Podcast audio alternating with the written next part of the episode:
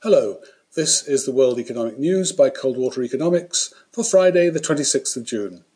The purpose of the bulletin is simple. I'm trying to keep you abreast of what's happening in unexpectedly positive or negative ways in the data from the world's major economies. I'm doing it because I can't see that anyone else is, and I believe strongly that in economics, as in much else, being abreast of the facts matters. Today, I'd expected the main story to be of confidence indicators rebounding across the world as coronavirus lockdowns ease. But in the end, whilst confidence is recovering, it's all a little bit more tentative than perhaps was expected. Starting in Asia, South Korea's consumer confidence indicator rose 5.4% on the month, but this still leaves it some 21% below where it was in January. Over in Europe, France's consumer confidence indicator rose 4.3% on the month, but it's still 6.7% below January. Italy's consumer confidence indicator rose 6.9% month on month, but it's still 15.6% below where it was in January. Well, at least it's good that Italy is carrying out the surveys again.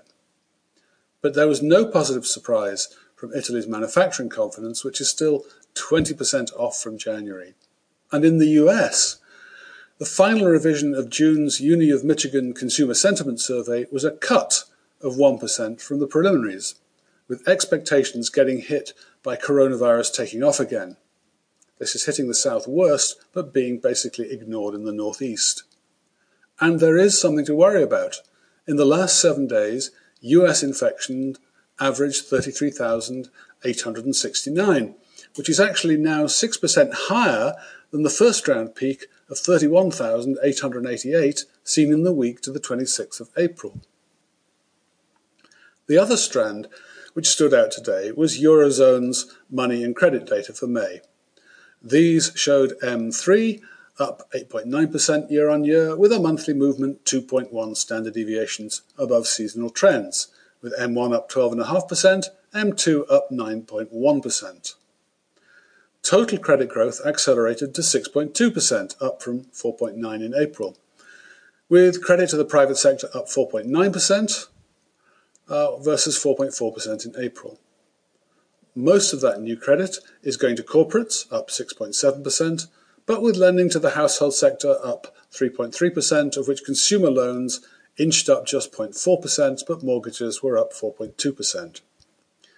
Now, this looks pretty good. But to gauge the results, you've also got to look at the policy effort put in. Total credit growth, total credit rose 1.13 trillion euros in the year to May, 1.13 trillion, with roughly 500 billion going to government, mainly bonds, and 632 billion going to the private sector. At the same time, when we look at the ECB's balance sheet, we see that in the year to May, its total balance sheet expanded by 814 billion, with net lending to Eurozone credit institutions more than quintupling, rising 552 billion. Oh, and since the end of May, it was up another 83 billion by this time last week. So one can say that approximately half of all credit creation in the year to May was ultimately financed by the ECB, an amount equivalent to all the lending to governments or the lion's share of credit to the private sector. That's the scale of the lifting that the ECB is doing right now. Well, that's it for today. On Monday, we're beginning to enter the end of month data frenzy with uh, Japanese domestic retail data, Hong Kong trade data, uh, the Eurozone's main business cycle indicators, and the Bank of England's report on UK financial developments. It'll be busy. So, thank you for listening, and if you got something out of it, please help spread the word about the bulletin in any way you feel like. It all helps. If you'd like to know more about cold water economics, please feel free to contact me, Michael Taylor, on mjtcoldwater at fastmail.com.